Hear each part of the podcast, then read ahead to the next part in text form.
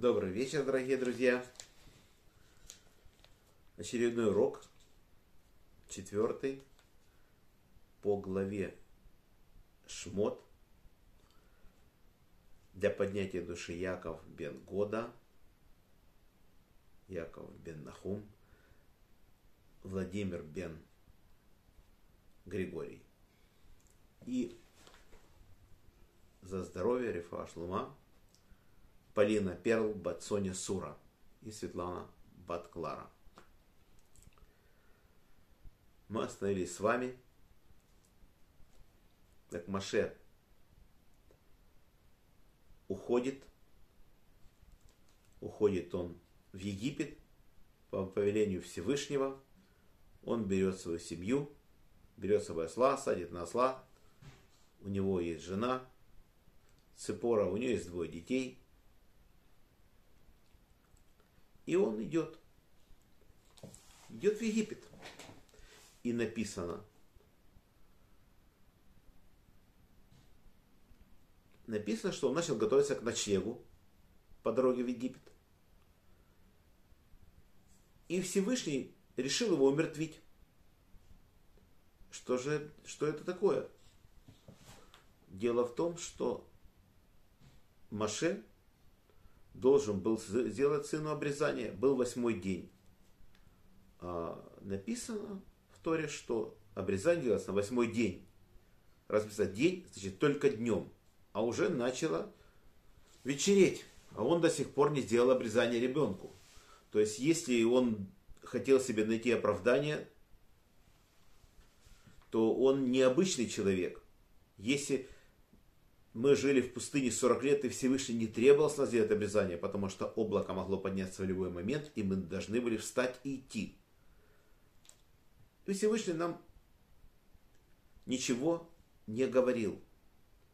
Мы всего лишь единственный Песах отпраздновали в пустыне. Всевышний тоже молчал, потому что мы не обрезались.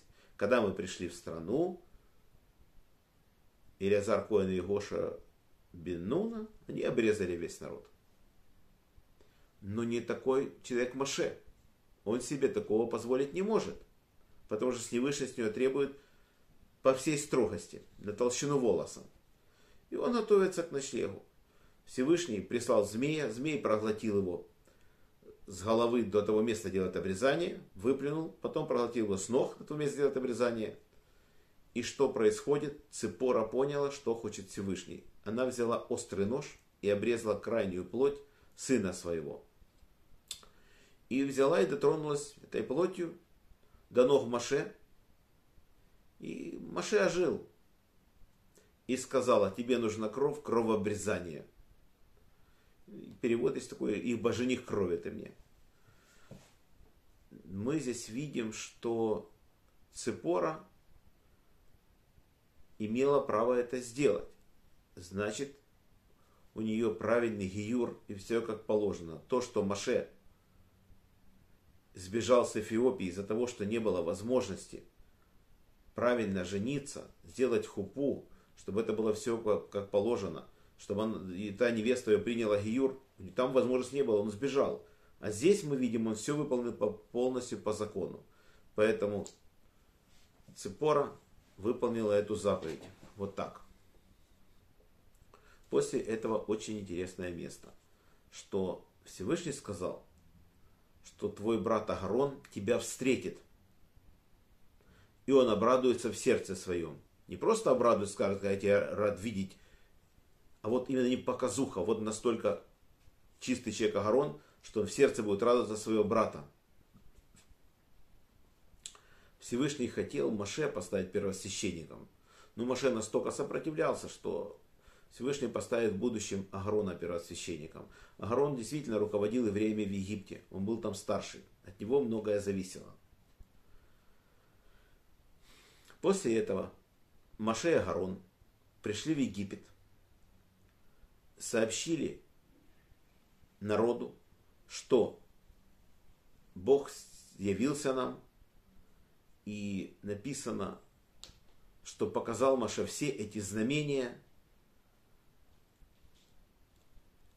Не знаю, показывал ли он последнее знамение, выливал бы из Нила воду, чтобы она превратилась в кровь, это я не знаю, но первое это точно он показал. Два знамения, когда палка превращается в змея и назад, или рука превращается в прокаженную руку и назад, в плоть превращается. Вот это он все показал.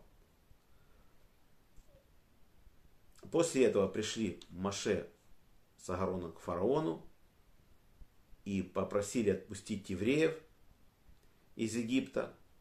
Маше сказал, кто такой Бог. Я не... Э, Всевышний сказал, что не знает такой Бог. Евреев-то не отпущу. Вы идите, вы, Маше Агарон, идите к своим работам. Дело в том, что левиты не были рабами. Они не подчинились фараону и в субботу не вышли на работу, поэтому они так и остались. И левиты остались священнослужителями. И так в Египте это и было. Поэтому говорит, идите к вашим работам. Вы левиты, идите к вашим работам. Вот так вот. И фараон сказал, что ленивые, ленивы вы, лентяи вы, отвлекаете вы народ от работы. И сказал, ничем уменьшена работа евреев теперь не будет. Мало того, им больше никто солому не даст для изготовления кирпичей. Сами пусть собирают себе солому а норма кирпичей осталась та же. И это требовали египетские надзиратели от еврейских надсмотрщиков и заставляли издеваться над своими людьми, но надсмотрщики страдали сами, а над людьми не, не издевались, не требовали, так как хотел им, как, как повелел им царь Египта, и поэтому они в будущем заслужат стать старейшинами народа.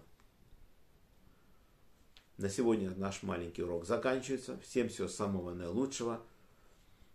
До встречи завтра. Всем всего самого наилучшего. До завтра.